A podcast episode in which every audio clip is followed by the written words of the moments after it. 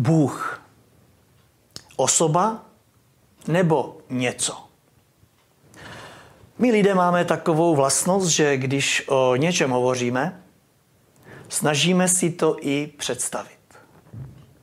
Nejinak je tomu i s Bohem. A výsledky?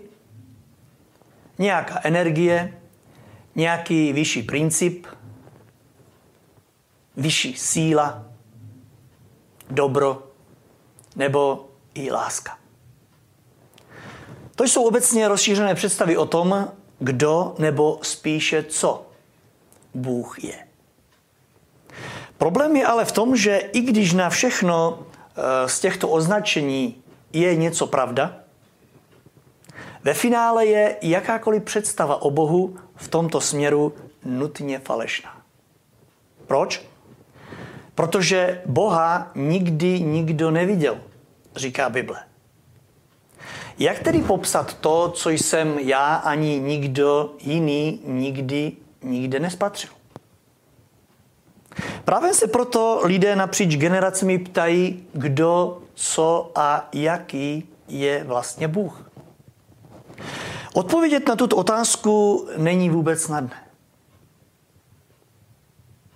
Slovo Bůh je totiž popisem někoho, kdo nikdy nezačal existovat.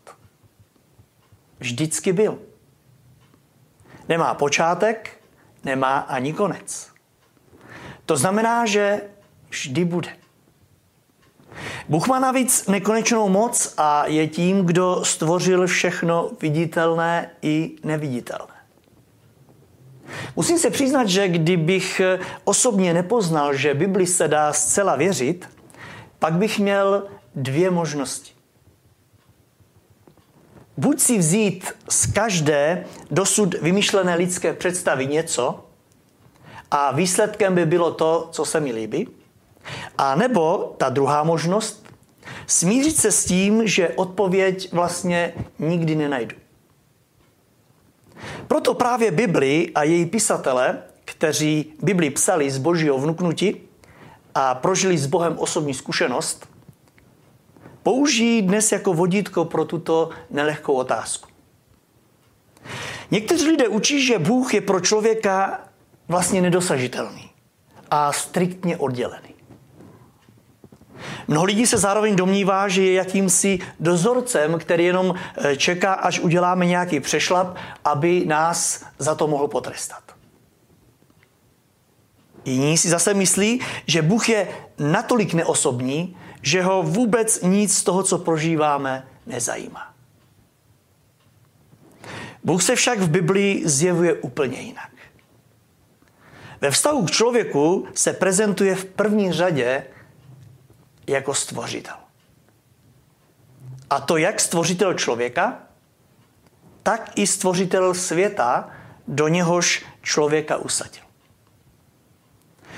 Vždy se mi při uvažování nad tímto božím počinem vybavuje e, ta laskavá podoba rodičů, kteří dříve než přivedou na svět své dítě, vlastně už připraví pro něj všechno potřebné.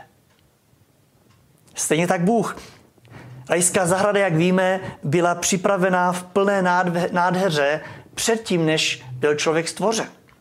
A čekala na stvoření člověka. Z toho pramení ta druhá vlastnost našeho Boha a to je jeho přístup ke svému stvoření. Tím přístupem je láska milujícího Otce, který touží mít vztah se svými dětmi.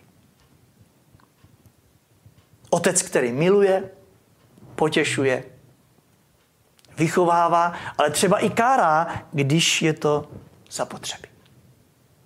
Není tedy žádným neosobním druhem energie ani vousatým dědečkem eh, sedícím v papučích na obláčku, ani žádným nezaujatým pozorovatelem lidských dějin, ale je to osobní Bůh, který nejenže existuje tam někde, ale hodlá ve své lásce žít v každém z nás. A právě takovéto poznání Boha je velmi, velmi důležité. Protože pokud je Bůh naším stvořitelem, pak kdo jiný nás zná dokonaleji než právě On. A pokud nás tak dobře zná, pak jistě moc dobře ví, proč tu jsme, zná naše potřeby, naše starosti, naše nemoci, ale také naše touhy a naše přání. Pak má jistě také s každým z nás nějaký svůj plán a nějaký úmysl. A chce každého z nás dovést k cíli. K cíli, který nám určil a pro který nás vlastně i stvořil.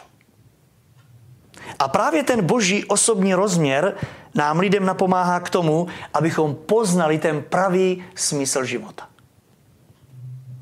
Abychom věděli, proč se některé věci dějí a aby náš život měl tolik potřebnou, smysluplnou hodnotu. Skutečnost, že většina lidí Boha jako svého otce dosud nezná a žije v aktivním vzpouře proti němu, to je vlastně kapitola sama o sobě. Ale nic to nemění na faktu, který předkládá Bible v Janově Evangelium té 17. kapitole. Tam v tom třetím verši je psáno. A život věčný je v tom, když poznají tebe, jediného pravého Boha. Jinými slovy, když výjdou z roviny něčeho, do roviny někoho. A když ten někdo bude osobní Bůh, jejich osobní Bůh, v roli milujícího otce, v jehož náručí najdeme to pravé odpočinutí.